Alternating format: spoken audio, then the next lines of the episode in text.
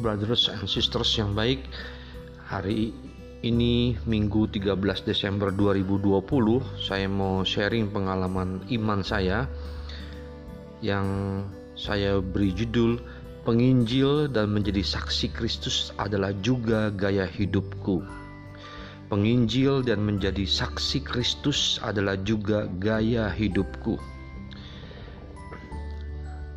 Bacaan yang diambil, bacaan pertama Yesaya 61 ayat 1 sampai dengan 2a dan ayat 10 sampai dengan 11. Mazmurnya Lukas bab 1 ayat 46 sampai dengan 48, 49 sampai dengan 50, 53 sampai dengan 54. Referennya Yesaya 61 ayat 10b.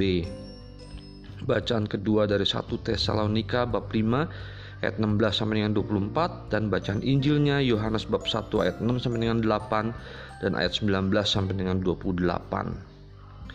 Ayat acuan yang saya ambil ialah dari Yohanes bab 1 ayat 6 sampai dengan 8 yaitu datanglah seorang yang diutus Allah namanya Yohanes. Ia datang sebagai saksi untuk memberi kesaksian tentang terang itu supaya oleh dia semua orang menjadi percaya ia bukan terang itu, tetapi ia harus memberi kesaksian tentang terang itu. Brothers and sisters, saya mulai ya topiknya. Aku adalah smart property consultant dari Zenith Property nih. Prospekku datang per HP ya handphone karena melihat spandukku di rumah saudaraku yang mau dijual itu daerah film Latimas semua yang dia butuhkan aku layani. Tapi belum satu pun yang cocok dengannya. Akhirnya dia katakan sementara stop dulu. Karena dia memiliki rencana yang berbeda. Hatiku sedih bercampur tenang. Pokoknya campur baur dah. Karena aku mengingat sabda Tuhan hari ini bahwa aku selayaknya senantiasa bersuka cita dan tetap berdoa. Apakah aku mau memilih bersedih hati terus? Apakah aku mau memilih mengikuti nasihat Santo Paulus kepada umat di Tesalonika untuk senantiasa bersuka cita dan tetap berdoa, walaupun hari ini belum mendapat orderan? Nah, Injil minggu ini bercerita tentang kesaksian Yohanes Penginjil. Apalagi kami di komunitas Couples for Christ Now sedang melakukan persiapan untuk program hidup Kristiani. Suatu program evangelisasi yang terprogram, terencana. Jadi diperlukan penginjil dan menjadi saksi Kristus yang baik Sekali lagi aku sharingkan ya bahwa untuk menjadi penginjil yang baik tidak diperlukan talenta khusus.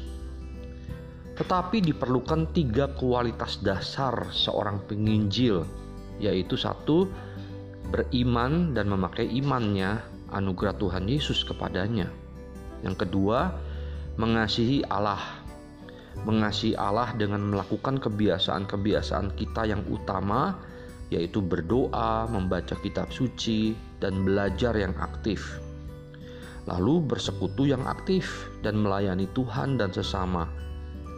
Kemudian memakai sakramen-sakramen yang ada, terutama tobat dan ekaristi. Dan yang ketiga, mengasihi sesama secara utuh, jasmani, dan rohani. Selain menjadi penginjil, kita juga diajak nih oleh Santo Paulus, yaitu untuk juga mengucap syukur dalam segala hal. Sebab itulah yang dikehendaki Allah di dalam Kristus Yesus bagi kita. Segala apa yang kita terima ini adalah anugerah Tuhan Yesus kepada kita. Patutlah kita bersyukur dengan memilih hati yang sabar, menerima semuanya dengan sukacita tulus tapi Santo Paulus juga menasihati kita untuk menjadi saksi Kristus dengan tidak memadamkan roh. Artinya, tetap kita bersemangat mengatur waktu kita untuk selalu hadir dalam pertemuan rohani bersekutu yang aktif. selalu juga melakukan tugas kita sebagai penginjil dan saksi Kristus yang baik. Malah, hidup sebagai penginjil dan saksi Kristus yang baik itu kita jadikan gaya hidup kita. Artinya, di mana saja, kapan saja kita berada, kita selalu menginjil dan menjadi saksi Kristus yang baik. Kita di kita diajak juga nih oleh Santo Paulus untuk tidak menganggap rendah nubuat-nubuat dari pengajar kita. Misal, agar kita rajin bersekutu, menyelesaikan tugas-tugas kita dengan penuh sukacita. Karena ke depannya lebih hebat lagi nih peperangan rohani antara kita dengan roh-roh jahat. Jadi dari sekaranglah kita diajak untuk mengatur waktu, memiliki prioritas hidup, serta memiliki kebiasaan bertindak agar kita dapat menyelesaikan pelayanan kita dengan baik. Santo Paulus juga menginginkan kita menguji segala sesuatu dan peganglah yang baik. Saya mengalami dipercaya oleh seseorang senior saya untuk diajak berbisnis dengannya dan anaknya dengan baik. Itulah anugerah Tuhan Yesus kepada saya, kepercayaan. Mereka telah menguji saya dalam hidup saya melihat yang baik dalam hidup saya. Selalulah pegang yang baik. Santo Paulus juga mengajak kita untuk menjauhkan diri kita dari segala jenis kejahatan. Itulah cara untuk menjadi saksi Kristus yang baik. Untuk menjadi penginjil dan saksi Kristus yang baik dan menjadi gaya hidupku, diperlukan kebiasaan bertindak untuk melakukan kebiasaan-kebiasaan utamaku yang baik, seperti berdoa, membaca kitab suci, belajar yang aktif, bersekutu yang aktif, melayani Tuhan dan sesama, dan memakai sakramen-sakramen yang ada, terutama tobat dan ekaristi. Pertanyaan refleksi: Apakah aku mau menjadi penginjil dan saksi Kristus? Kalau mau, jadikanlah identitas itu gaya hidupku.